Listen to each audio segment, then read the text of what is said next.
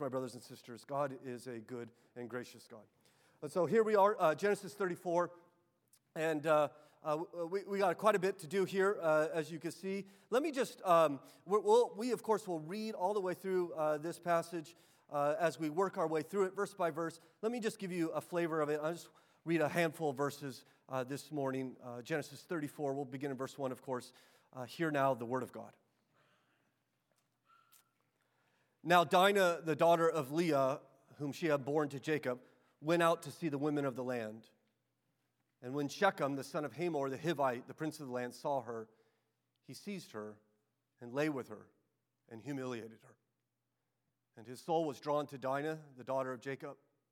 He loved the young woman and spoke tenderly to her. So Shechem spoke to his father Hamor, saying, Get me this girl for my wife. Let's stop there, shall we? Father, uh, we're thankful for your word this morning. It is a, I think, a very difficult passage for us to consider. It is a passage that is uh, overflowing with sin. And yet, it is a passage, I think, that declares our great need for grace. And so, um, I do pray for help this morning as I would, I would teach it faithfully. We think it's in your Bible for a reason, even if it's uncomfortable. We think it is for our good to study it and consider it. And I pray as we do that you would open our eyes to see the truths in it, open our minds to understand, and open our wills to embrace what we see here. And that for all of us, as we consider these, these words, will be drawn into a closer relationship with you, a more full, more full hearted commitment to Christ our King. For we ask it in Jesus' name. Amen. Well, it was about the year 1000 AD uh, when King, the tomb of King Charlemagne was opened, about 180 years after he was buried. One account of, of that discovery writes Surrounded by incredible treasures sat the skeletal remains of King Charlemagne upon his throne, his crown still upon his skull, and a copy of the Gospels lying in his lap with his bony finger resting on the text What good is it for a man to gain the whole world and yet forfeit his own soul? I'm not sure why they chose that text for that skeletal finger to be pointing to that, and perhaps that's an indictment of Charlemagne himself. This man indeed had gained the whole world. Let's hope he did not lose his soul in the process. But I do think it is a good word for us today I think in many ways, even as I spent a, a couple weeks following Jesus in the Middle East, and now I come back to America, it, it is just uh, more clear to me some of the issues that we have in our own uh, religious expressions of our Christianity. I, I, it seems to me, in other words, that we in the West have, in many ways, domesticated Jesus. And that Jesus here kind of exists to help us get things from the world. Like we come to Jesus and he helps us get our dreams and our plans and, and all the rest. When the reality, the Bible presents Jesus as a king. And as a king, we exist to obey him, we exist to serve him and to follow him. And we come to Genesis 34, and, and there's somewhat sadness in our heart because we've seen Jacob, who starts so awfully, doesn't he? He's terrible, wicked, lying, deceiving man. And now we've seen him making strides with God and getting closer to God and, and trusting in God more faithfully. And, and we're excited to see his commitment to God grow. And yet, now, about a decade later, after that encounter with Esau we, we saw a few weeks ago, we find him once again living not for God, but for his ease, for comfort. If you will, Jacob seems to be living for the world in a half hearted obedience.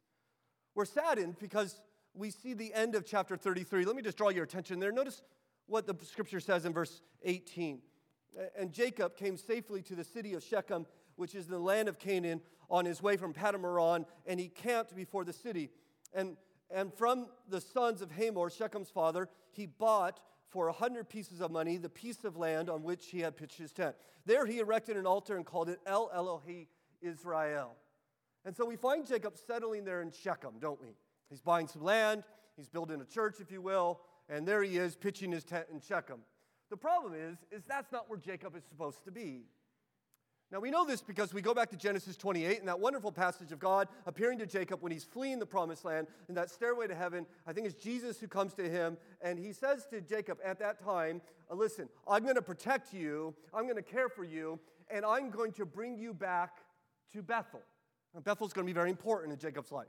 And then after 20 years later, remember, he's got his, his, his, wives and his girlfriends and his 12 children, and he's got all his money, and he's working hard, and he's accumulated everything. And God in, in Genesis 31 13 says, I'm the God of Bethel. Okay? Where you anointed a pillar, now return. So God has summoned him back to Bethel, and yet where do we find Jacob? We find him not in Bethel, but in Shechem, about 20 miles short of Bethel right? Not, not quite close to where he's supposed to be, but not quite where he's supposed to be. And there he's purchasing land from King Hamor. He's settling down next to the city. It might be because we're not told the city, of course, would present opportunities, present culture, present uh, business uh, um, opportunities. And here Jacob has been living for at least 10 years. We know this because of the age of his daughter Dinah. You see, Jacob, we might, might put it this way Jacob at this point has almost obeyed, but not quite. He, he's crossed the Jordan. That's good. He's back in the promised land. That's good. Just a day's journey shy of what God has called him to do. We might call this compromise. And we'll see that this compromise in Jacob's life is going to lead to utter disaster. And yet, we shouldn't just look at Jacob's life. We, I think we should consider our own. Because sometimes we think, like Jacob, that we, you know, I'm close enough to what God wants me to do. I'm doing pretty well. And I, I would rec- uh, suggest to you that this is how sin kind of begins in our life. We become content coming up a little short and a little short. And we say to ourselves, it's no big deal, things could be worse, right? It's just a picture on a screen, you know, I'm, I'm, not, I'm not sleeping around, it's not that big of a deal, right? Uh, it's just a little gossip. I'm not really even lying, I'm telling the truth about this person. It's not that big of a deal right? I should be teaching my kids to, to, to, to read scripture and to pray, but, but I'm not teaching them immorality, so, you know, I'm doing okay, right? I should be obeying my parents. I should be honest with my parents. You know, it's just a small lie. It's not that big of a deal of a, of a lie. This is how sin always begins in our life, just coming up a little bit short, just a little bit short. No one, no one walks off the cliff and jumps right in. It's just one little step at a time, one, coming a little shorter, a little bit shorter, one day at a time. And like Jacob, many people, and some of you could testify this, you wake up one day and you wonder, how in the world did I end up here? How did I get to this destination? Well, it's just one step at a time. So Jacob pitched his tent near the city. I, I, don't know, does that remind you of any, anyone we've seen in our study of Genesis? It's been a while since we considered the life of Lot, but do you remember Lot? Right? Lot, Lot, like the prosperous city of Sodom, what harm can come from living nearby? And so we, we read Lot pitch his tent towards Sodom, and then a little bit later we find that Lot is actually now living in Sodom, and then finally we find that Sodom is now living in Lot. And that's just not Lot, that's just not Jacob. I mean, every person I think we study in this book Adam, Cain, Noah, I mean, uh, Abraham, Sarah, Isaac, Rebecca, Leah, Rachel, certainly Jacob, Laban, right? You, what do they all have in common? Well, they're all sinners, right? Kind of like you and me. We're all prone to sin. Now, you, you might at this point protest, say, wait a second, Pastor. Um, you know, I'm sitting here in church listening to this lousy sermon, okay? You know, I'm doing pretty well, right? I mean, we're, we're studying Genesis 34 and I'm here, okay? Right? I'm a religious person. So what's this whole thing? I'm a sinner. Well, you notice Jacob's pretty religious too. See that verse 20? He built an altar. And that's pretty good. First thing he does, build a little, a little altar. And yet we're going to find him in this chapter mired deep in sin. In other words, what Jacob tells us, amongst many things, is you can be religious and sin big time. Okay? I hope that doesn't come as a surprise. In fact, I think religion often can be a wonderful cover up for wickedness. And we just fool ourselves that everything's okay. But after all, I show up in church and, uh, and all the rest. You can be religiously active and have no real relationship with God. Right? And I think this is perhaps what we see in Jacob's life right here, and perhaps God might expose that in your life. I think it would be good to consider your life this morning.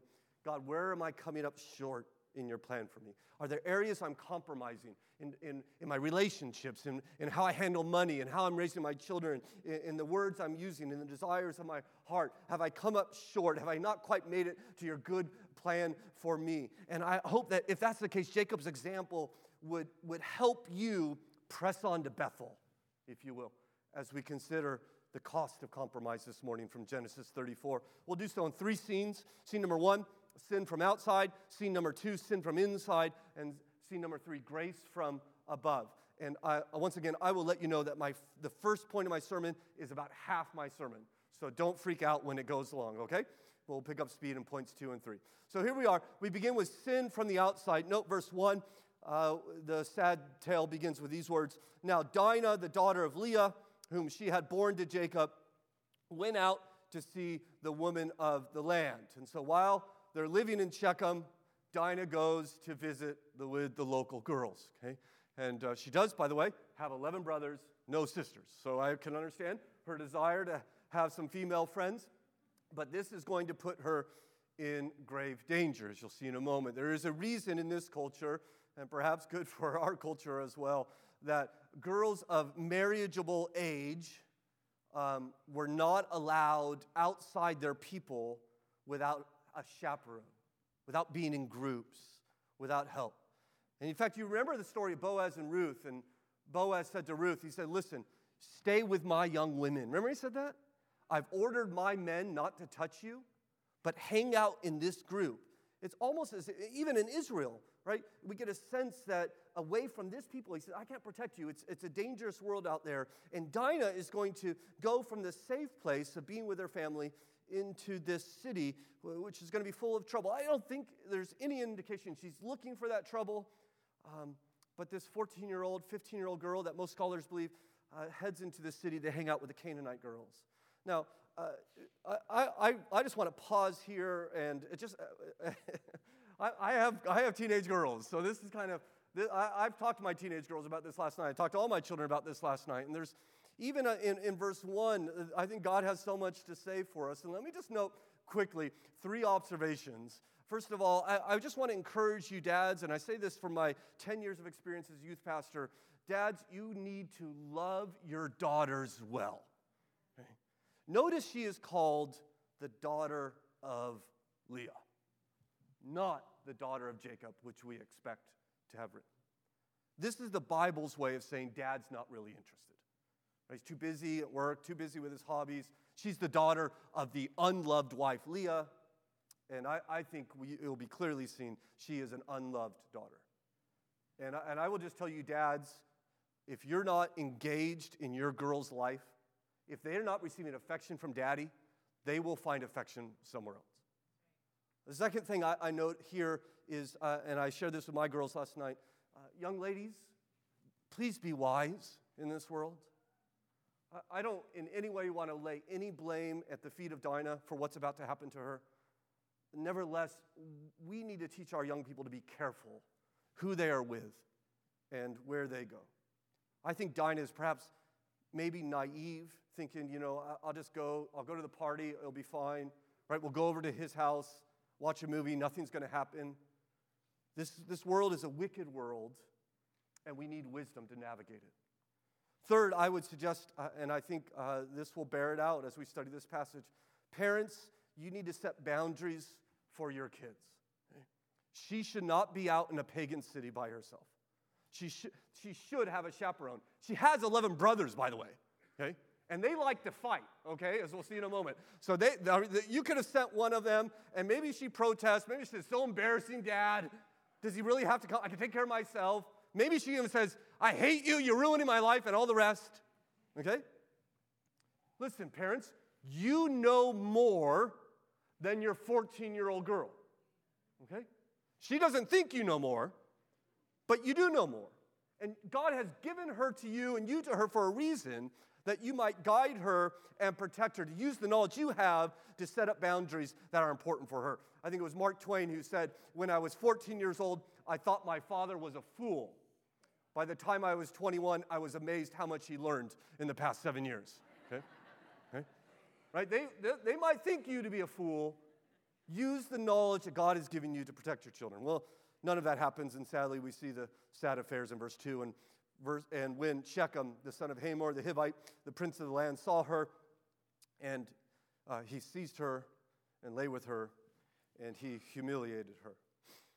So Dinah gets dressed up to go hang out with the girls, and man, he, she catches the eye of the prince of the land. He comes by, and as many powerful men do, he takes what he wants. And we're not sure what happened. Um, it might be he just seduces the country girl. Right? I mean, how wonderful would it be to flirt with the prince? Right? He's so charming, and maybe he persuades Dinah that her parents' morality is old fashioned. No one's doing this anymore. Right? No one's waiting till they're married anymore. That's so out of date. All the Canaanites are doing it. Um, maybe he buys her a drink. Maybe he takes her home to hang out. Um, eventually, we see that he rapes her. This book, by the way, is 4,000 years old. And we see that there is nothing new under the sun. Right? This continues today. There is a culture amongst our young men, and has been for as long as I, I know, that, that their men will, are out to plunder young women's virginity. That is true. And they leave the young women distraught and confused while he becomes a hero amongst his peers. It is a wicked world in which we live in. Now, others think that this might have been much more violent. You notice the four succession of verbs in verse 2. He saw her, he seized her, he lay with her, he humiliated her. It reminds me of Genesis chapter 3. It's like a little mini fall. Remember, they saw the fruit, they took the fruit, they ate of the fruit, and immediately they were humiliated. Immediately they were ashamed. And so we see this happening. This woman is utterly confused, humiliated, ashamed, unsure what's going on, feels unclean, no doubt, not as if anything is her fault, and yet she finds herself in this, this way. And yet, this man is, is um, now uh, is, is, so excited about this woman, as you see in verse 3. And his soul was drawn to daughter, uh, Dinah, the daughter of Jacob. He loved the young woman and spoke tenderly to her. Again, this seems so, so current to me, right? He now comes, becomes consumed with her. He, he loves her. He's speaking nice things to her, right? Uh, just to be clear, this man is a pervert. He forces this woman into bed, and then in the morning, he tells her how much he loves her, right? He has no idea what love is. And how many have walked this path? The abuser comes, the abuse happens, and then shortly thereafter, he comes under some kind of conviction. I'm so sorry, baby. I really love you, right? It won't happen again, right? You look really nice today. I mean, let, us try this again. I'll change, I promise you. Meanwhile, the girl's confused, not sure what's going on, what's happening right? This guy, listen, this guy, uh, if a guy hurts you, young ladies, he is a bad guy. Okay? It doesn't matter what he says in the morning.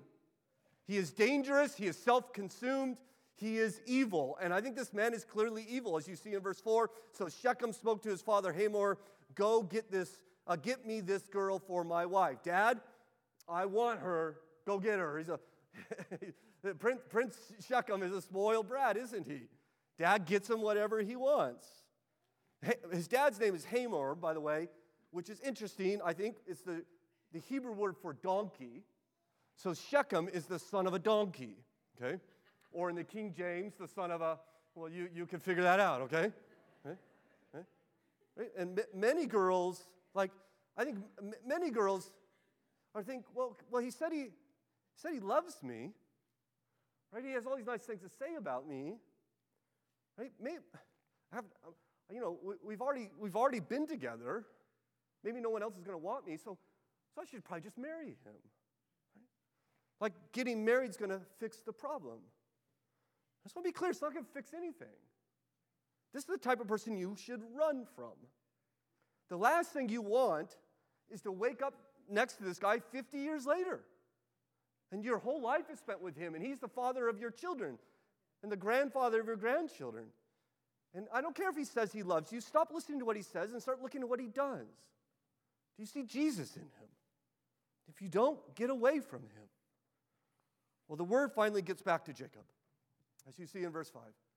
Now, Jacob heard that he had defiled his daughter Dinah, but the sons were with the livestock in the field. So Jacob held his peace until then, until they came. And Hamor, the father of Shechem, went out to, to Jacob to speak to him. Now, this, of course, is every dad's worst day. The teenage daughter has been raped by the king's son, and now the king is coming to talk to you about it. Notice Jacob does nothing at this point. The Bible says he holds his peace, he, he keeps quiet. It might be, you might initially think, well, he's just being prudent. His sons are out with the, the animals. He's waiting for his sons to gather. He's, he's, then, then he'll take action, right? Just showing some self control. I don't think, I don't think this is prudence on, on Jacob's part. I remember uh, in, in just a couple chapters later, he'll find out that his son Joseph is killed or thinks he's killed. Remember what he does at that point? He rends his garments, right? He says, I'm going to mourn the rest of the day of my life. He just weeps and weeps and weeps. We see none of that happening here. He doesn't seem horrified here at all. He's just going to keep quiet. And, and maybe he keeps quiet because he's afraid. Verse 30 is going to tell us he's afraid of, of his neighbors. We know Abraham was afraid of the Egyptians and didn't protect Sarah. We know uh, Daddy Isaac was afraid in Gerar and didn't protect Mama Rebecca. And, and now we see Jacob afraid in Shechem and he's not protecting his daughter Dinah. So maybe he's afraid. I think, and, we'll see this, I believe, in the text, that he doesn't really care. I think that's what's happening. He doesn't care for Leah.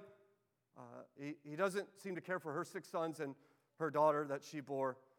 And, and now he's in the midst of this family crisis. Uh, the, the 11 boys are coming home, finding dad doing nothing. And what you'll see is the boys are going to step up. If dad's not going to lead, there's going to be a vacuum. Someone's going to lead. It might be filled by the wife, might be filled by a son.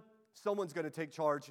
And it seems to be Simeon and Levi who do so, as you see in verse 7. The sons of Jacob uh, had come from the field as soon as they heard of it. So they get word, they start running home, and the men, this is the boys, the sons, were indignant and very angry because he had done this outrageous thing in Israel by lying with Jacob's daughter, for such a thing must not be done. See, the boys are filled with anger. Now, let me ask you this question Is their anger good or bad? It's good. This is something you should be angry at, right? Anger is a judging emotion given to us by God that declares that's bad. I don't like that. Anger is a protecting emotion. Love summons anger to come protect that which uh, receives the love. And they think this is outrageous. They think this is disgraceful. I love this little phrase at the end of the, verse 7 that such a thing ought not be done. Like we live in a culture it, when there, there's nothing disgraceful anymore, right? We have, listen, we have minors who are having uh, surgery to change their, their, their sex. We have minors deciding to have abortions. We're giving condoms out to 13 year olds. And, and, and none of it's disgraceful anymore. We, we are like, who are we to judge? And we can't say anything about it, right? You know who's the judge? I'll tell you, at least in my house, fathers who love their daughters, judges, right? And loves their sons and explains there are certain behavior which is disgraceful. There is certain things which ought not to be done. And in fact, things get even more disgraceful, uh, believe it or not, as you see in verse 8. But Hamor spoke with them, saying, The soul of my son Shechem longs for your daughter. Please give her to him to be his wife. Now, you, I would think that Hamor will be a little bit uncomfortable speaking to a dad who his, his son uh, just raped that, that dad's daughter. But he doesn't seem troubled by this at all. It's like just another day at the office, a little business transaction. You see in verse 9 make marriages with us, give your daughters to us, and take our daughters uh, for yourselves. Now, do you notice anything missing in Hamor's little speech? Right? Like maybe an apology? Uh, maybe some confession of wrongdoing, maybe some kind of restitution. Instead, he comes and says, Listen, my, my son is really into your daughter. You should give her to him and that she can become his wife. No, right? They, they should be, no hard feelings, they should be married. In fact, not just one marriage, we, we could have a whole bunch of, we could just do this a, a bunch of times. It could be like one big happy family. You, see, the, the Canaanites at this point, I think, are so sexually perverse that what's happened is not, not troubling to them at all. It's no big deal at all. It's, there's no shame, there's no confession. This is what we do. Right? I mean, could you imagine, like, if, God forbid, one of our girls within this little community, this Hamilton Baptist Church, was assaulted by someone outside in the world? And, and the, the, the, the leaders of those outside in the world came to the elders of this church and said, no, no confession at all, but said, uh, you know, can, can you give that daughter to that young man to, to be married? In fact, what we could do is you could give us all your young daughters, and, and we'll give you our young daughters, and we could all just kind of be one, right? Let me, I haven't asked the elders this, but I'm pretty sure we would say, we're going to pass on that offer, okay? No, that doesn't sound appealing to us at all. No, thank you very, very much. Like, give us your daughters. I mean, I know we took one of your daughters. We'd like to do that with your other daughters, so, so can we have more daughters? And I, th- I think the right thing would be say, uh, no, that's not going to work for us at all. But before the response comes, he sweetens the deal a little bit, as you see in verse 10. You shall dwell with us, in the land, and the land shall be open to you. Dwell uh, and make, um, excuse me, dwell and trade in it, and get property in it. So now he's uh, laying out the business opportunities, right? Listen, uh, you, you can imagine this argument, can't you? Listen, Jacob, you're living here in a hostile land. You guys are small. You guys need an alliance. You need people that have your back. And, and, and, and you, you, we, we could let you stay here. You could have grazing rights. You could buy more property. You could settle down here. We could become a people together.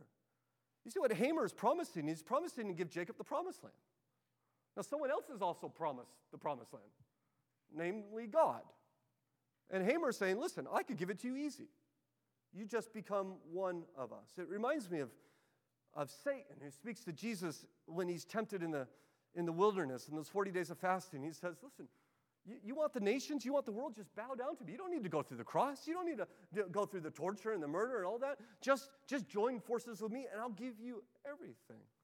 And it's very tempting that the Lord's blessings are being compromised with this offer to assimilate together, to become one people. And so uh, King Hamor lays out the pitch, and it seems that Prince Shechem uh, is taking too long for him. He can't hold his tongue. So we see in verse 11 Shechem also said to her father and to her brothers, Let me find favor in your eyes, and whatever you say to me, I will give. Ask me for as great a bride price and gift as you will, and I will give you whatever you say to me. Only give me the young woman to be my wife. Okay? Right? Uh, this is stunning to me that this, uh, this is, a, this is a, a, a rapist who's talking to the girl's dad and brothers. I mean, this is really, really bold, isn't it? And he is saying, hey, let me find favor in your eyes. In other words, hey, let's be friends. Let's hang out. We go get coffee. We go to the game together, right? We, we could be buddies. And, and I'll give you whatever you ask. Just name it? I know you're angry, but I really, really want her so just what's the figure? I got the checkbook open. Let me write it out, and, and we could get this deal done, right? And by the way, you think this happens today? I mean, how many rich people are accused of sexual assault and they settle out of court and they write the check and everything good, problem goes away? There's no I'm sorry. There's no please forgive me. There's no this will never happen again. There's no I, I, I don't know what happened. Um, I, I feel awful about it. It's just how much is this going to cost me? Well, the response is somewhat stunning. Things are just going to keep getting worse, by the way, just prepare you. Um, the sons of Jacob answered Shechem and his father Hamor deceitfully because he had defiled their sister Dinah. Notice, by the way, who's talking at this point? It's the sons. Jacob, at this, up to this point, has said nothing, and Jacob will continue to say nothing until the very end, at which point we will wish he had continued to say nothing. Okay? Okay? So he holds his tongues. The boys step into the vacuum of leadership and they lay out this stipulation. They, they seemingly agree, but with this one condition. Verse 14. They said to them, We cannot do this thing to give our sister to one who is uncircumcised, for that would be a disgrace to us. Only on this condition will we agree with you that you will become as we are by every male among you being circumcised. Then we will give our daughters to you, and we will take your daughters to ourselves, and we will dwell with you and become one people but if you will not listen to us and be circumcised, then we will take our daughters and we will be gone. Right? So he says, listen, we'll do this under this stipulation. You all need to be circumcised. Now, to be circumcised, of course, we see in Genesis 17, is a sign of being in a covenant with God at this point. So it's, it's as if they're saying, listen, we can't do this because you're not even Christians. Right? We can't let our Christian sisters marry non Christian guys, so you all need to be baptized. Um, you, you all need to, to go and receive the sign of the covenant. Now, this is not evangelism. You think, well, are they evangelizing? No. There's like there's no, hey, confession of sin, there's no sacrifice, there's no obedience, there's no repentance, there's no mention of God at all. Just do this little ritual, and then we agree. Now, of course, we see we're, we're, we're hinted in verse 13, it's a trap, right? They, they, we read they answered deceitfully. They're scheming against these guys. I wonder where they learned how to scheme. Okay? Right? Of course, the apple doesn't fall far from the tree. Right? Children watch their parents. So the trap is set. Shechem jumps in with two feet. Verse 18. Uh, the words pleased Hamor and Hamor's son Shechem. And the young man did not delay to do the thing because he delighted in Jacob's daughter. Now he was the most honored of all his father's house. So he says, Let's do it. I'll fake conversion to your faith in order to get the Christian girl. Okay? You ever think that happens today? Okay? Right? You ever, you ever, people ever get in, young people get in a relationship with a, with a guy or a girl and say, well, listen, I can't really have a romantic relationship with you. I only, uh, I'm supposed to, the Bible tells me very clearly that I only to date and marry Christians. And I say, well, I, am a Christian. Oh, yeah, where do you go to church? Well, you know, I'm, I'm, getting to that. Where do you go to church? I'll start going to church with you, right? You want me to get baptized? Sure, I'll get baptized, right? Think people ever fake Christianity in order to get the girl or the boy? Yeah, yeah, they do. Once again, young people, be wary of entering into a relationship with someone who's not already walking with Jesus. Right? People will fake it to get what they want. And they clearly are happy to fake it. Okay? And so Hamor will get circumcised, Shechem will get circumcised. But the problem, remember the boy said the whole town has to get circumcised. So now you need to get everyone to submit to circumcision. That's not going to be easy. Okay? But Hamor is quite a politician, as you see here in verse 20. So Hamor and his son Shechem came to the gate of the city and spoke to the men of their city, saying, These men are at peace with us. Let them dwell in the land and, and, um, and trade in it. For behold, the land is large enough for them. Let us take their daughters as wives. Let us give them our daughters. Now, no, by the way, notice there's no like mention of, hey, we got this little problem, and my son did this little thing over here. They don't even bring that up. Hey, my son really wants to marry this girl. We need to do this in order for that to happen. That's not mentioned at all He's just saying, hey, um, we, we, could, we could be at peace with these people. You could get new wives. Isn't that wonderful? And then, plus, there's this little economic boon to the city, as you see in verse 23. Will not their livestock, their property, and all their beasts be ours? Only let us agree with them that, and they will dwell with us. Now, this is not what he told Jacob and sons, right? He said, Jacob, this is good for you. We want to bless you after all, and we take care of you, and you can have grazing rights and all the rest, give you a place to live. Now he says to the city, we could exploit them. We could get all their stuff. Their livestock will become ours, their property will become ours, their women will become ours. So let's fake this little religion thing, and everything will become ours. Right? The old man's weak, the brothers are gullible, right? He's not even angry about what we did to the girl Dad didn't even say anything to us, right? We could get it all. And they all think that's a swell idea for you see in verse 24. And all who went out of the gate of his city listened to Hamor and his son Shechem, and every male was circumcised, all who went out of the gate of his city. And perhaps we'll just stop right there to note um, that this is a this is a wicked world in which we live. Moses writes this story to Israelites who have been redeemed from their slavery to Egypt on their way to this very place, this promised land. And he clearly wants them to see the dangers of assimilating with people like this, right? becoming one with them.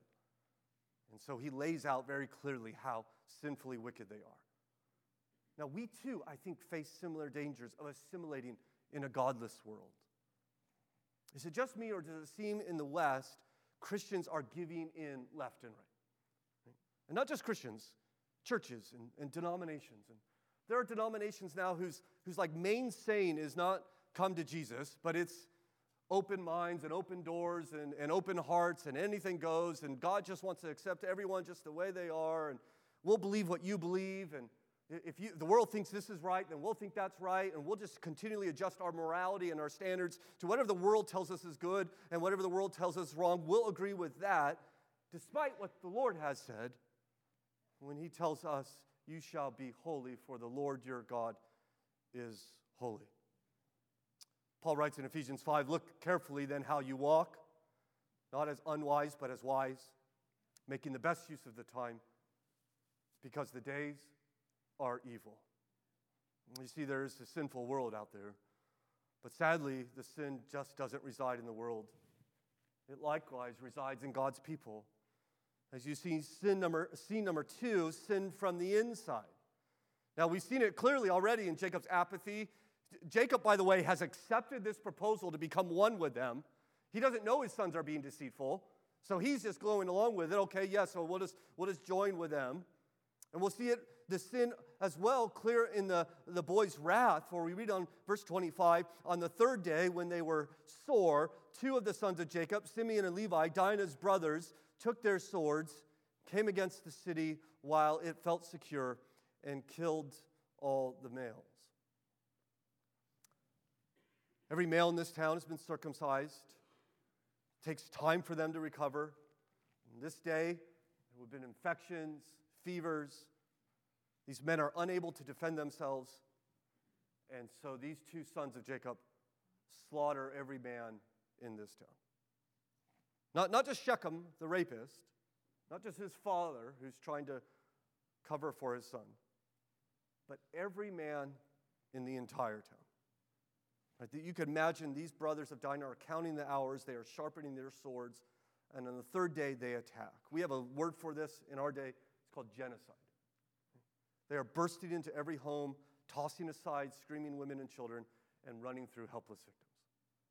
They do indeed kill the king and the prince. As you see in verse 26, they killed Hamor and his son Shechem with the sword and took Dinah out of Shechem's house and went away. You notice, by the way, where Dinah has been this whole time? She's been captive in the home of her abuser, right? And so, in other words, you sold our sister and you won't even let her come home after that, and you think you could just write a check to make this okay? So they are furious. They're burning red hot anger. They kill all the men and, and, and do so by using the sacred sign of the covenant to perpetuate this slaughter.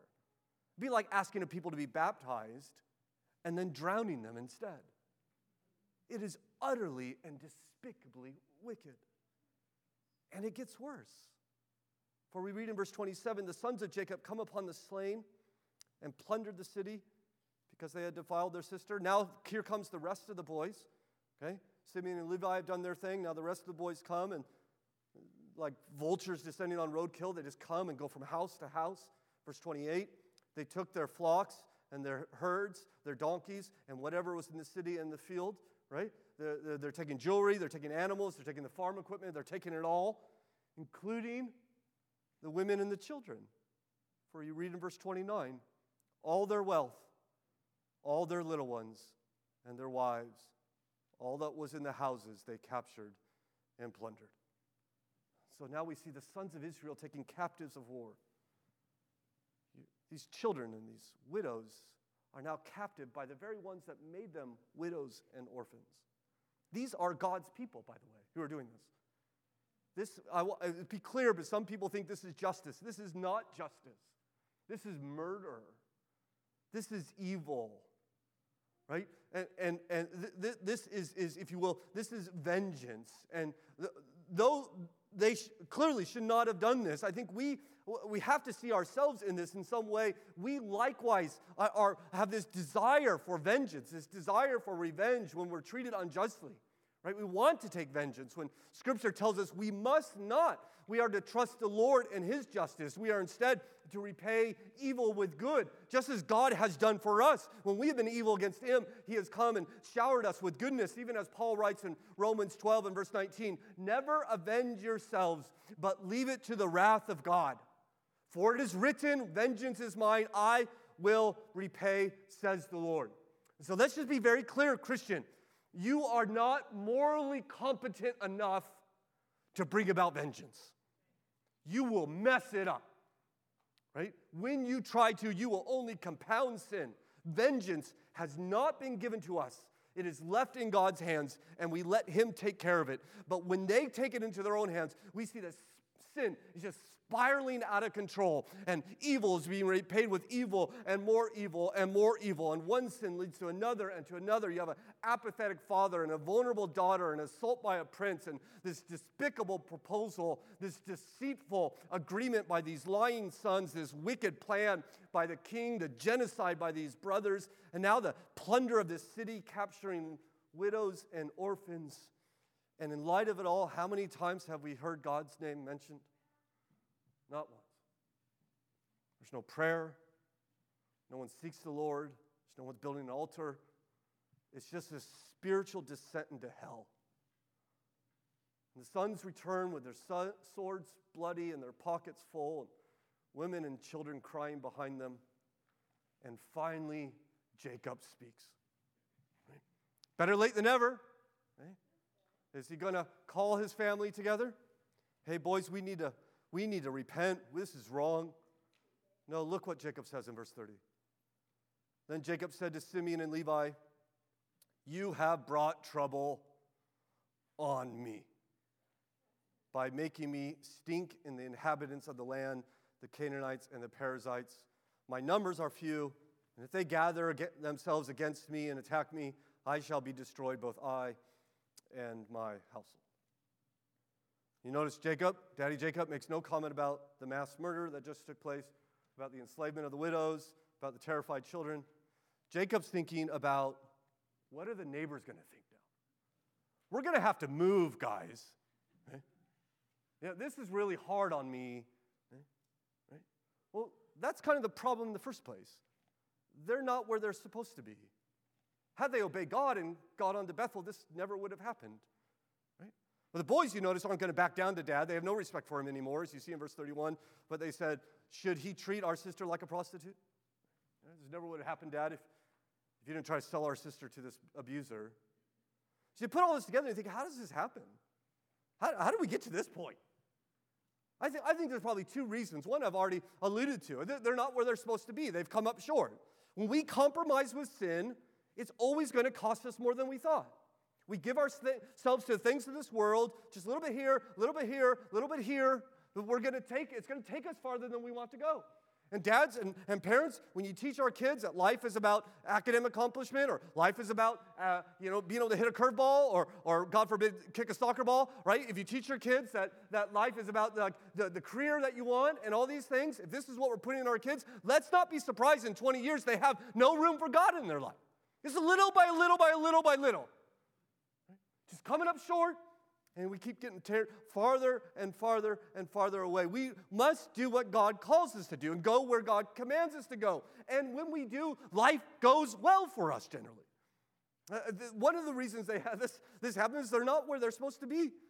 But I think the chief reason why something like this happens is the realization that sin is not the problem out there or out there.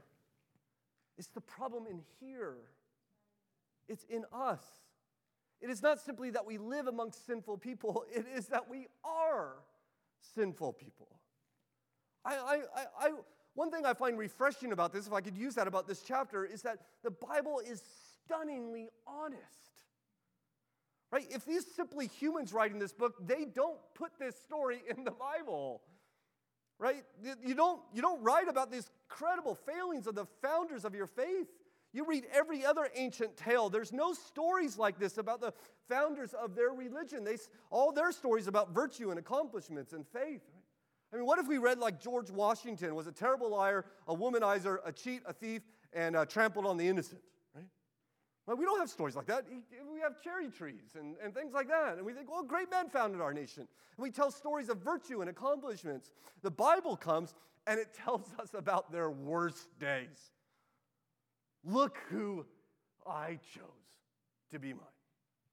Look at the people who have committed these terrible acts. And it does so so that we, it might be a mirror for us, that we can see, okay, this is in them and it's in us as well. I think God not only wants us to know this story, He wants us to know this truth about ourselves so that we don't think we solve our problems simply by getting rid of the world, getting away from the world, getting our little holy huddles, because the problem is in here. The solution, therefore, is what? Well, it's for God to work. As we turn lastly and quickly to scene number three grace from above. And we don't see it in this chapter, but I draw your attention to the next verse of chapter 35. And I'm so thankful it's here. God said to Jacob, Arise, go up to Bethel, and dwell there.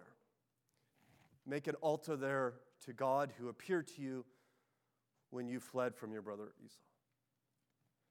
And I, finally, we have God showing up. I, I, I find it utterly stunning that God doesn't give up on these people. I mean, they are as sinful as they possibly can be. I mean, they are, just, this is just as wicked as, I, I don't think we could come up with a more wicked story than this for us. And God still shows up and he says, Okay, guys, you ready to follow me now? You ready to do what I've said? Because you've tried it your way now. How's it going?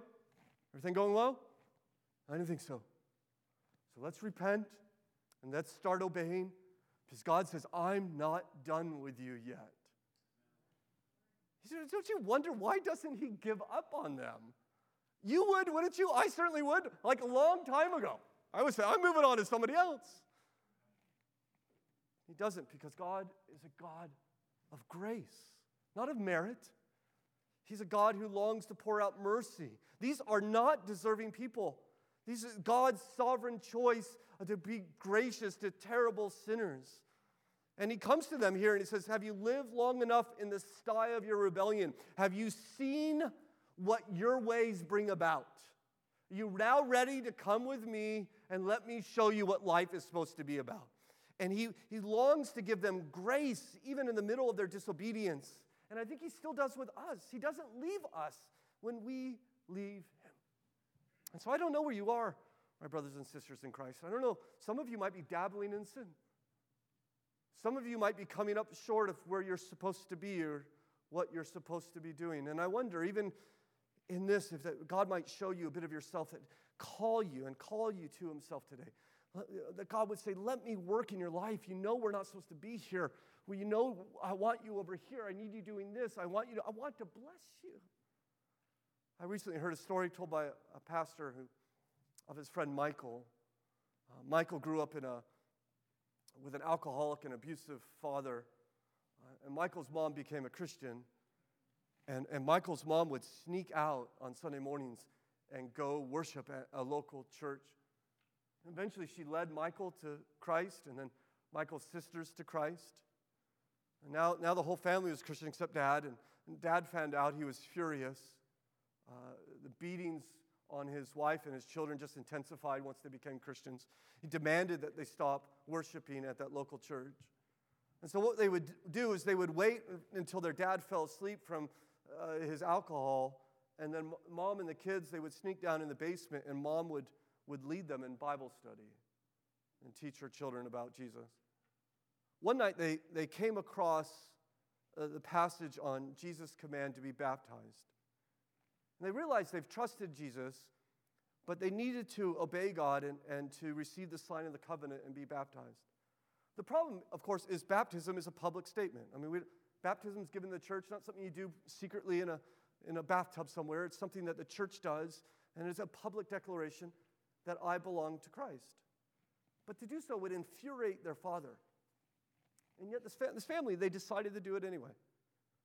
And so the, the father went on one Sunday had been drinking and began to beat Michael's mom and grew tired and fell asleep. And Michael and his mom and his sister snuck out of the house, still bruised, and headed off to the Sunday evening baptismal service at their church. And as they drove, Michael looked over at his mom, and he said the purple welt on her face was growing by the minute. And he said, Mom, we're studying the Bible, we're growing in Christ. We don't have to go down and do this tonight. We're, we're doing enough. Mom turned to her son and said, Son, when you follow Jesus, you will either go all the way or not at all. And they went all the way. That night they were baptized. And years later, because of their persistent devotion to Jesus, their father repented of his sin and became a Christ follower too. I praise God for that, that witness that says, I'm going to follow Jesus and I'm going to follow him all the way. And I think about Jacob's family. They didn't go all the way, and it led to this great mess, this, this terrible, terrible day. But I will tell you, as bad as Genesis 34 is, it's not the worst day. See, the, this family, this same family, in fact, their children, would commit another slaughter. not of evil men, but of the one perfect man who ever lived upon this earth. His name is Jesus. And they wouldn't just run him through with a sword, they would torture him first and then murder him upon a cross. And God, in his sovereignty, would take that in- incredible act of evil, the, the most heinous evil ever committed, and use it to save the very evil people that committed it, and including you and I who commit our fair share of sin. Saving people like Jacob and Levi and Simeon and me and you. And, and I wonder if, if on that day, when Jesus was walking to that cross, if he was ever tempted to come up short. Right? Like if Jesus said, you know, I, I left heaven, I, I became a man, I've been, I've been here, I've been guiding them, I've been teaching them, I've been leading them, I've been loving them, I've been shepherding them, I've been healing them. Isn't that enough? Right? Isn't that good enough? Do I, do I really need to go all the way and actually die for them?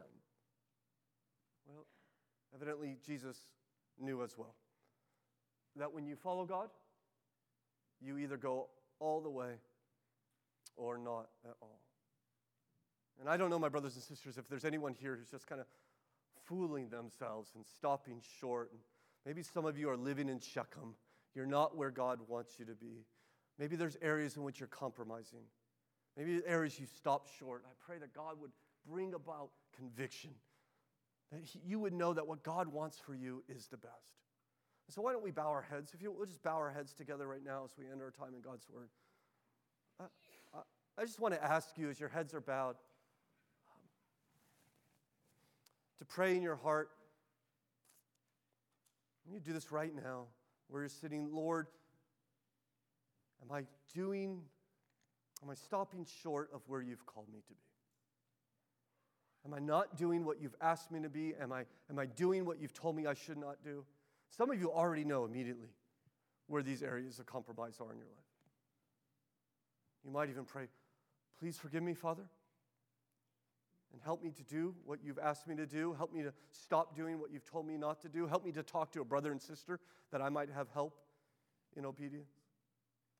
Help me to rise up and go to Bethel, that I might experience the life that you have for me. And maybe you're here today and you're not a follower of Christ. Maybe you're coming up short, yielding your life to Jesus. Maybe you're religious, but you have no real relationship with Him.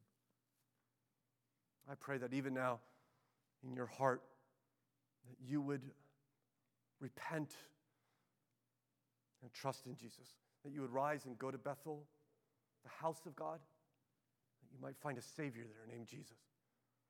For the Bible tells us if we confess with our mouth that Jesus is Lord and believe in our heart that God raised him from the dead, we will be saved. Father, we're thankful for your word, even though it's hard to consider. We pray that it would be a mirror that we might stare in, and we might see ourselves a little bit better, and that we might respond. I trust there are areas in which we might grow, areas in which we might more fully surrender over to you. Maybe it has to do with our money, maybe it has to do with our relationships, maybe it has to do with our children or spouse or parents, our work. Father, I pray that we would recognize that dabbling in sin takes us places we don't want to go. It takes us away from the life you want to give us. I think you want to pour out your blessings upon us. You, you want to guide us into the, to the good life. And I pray that we would embrace that. Help us to have the ability to repent where we need to. For we ask it in Christ's name. Amen.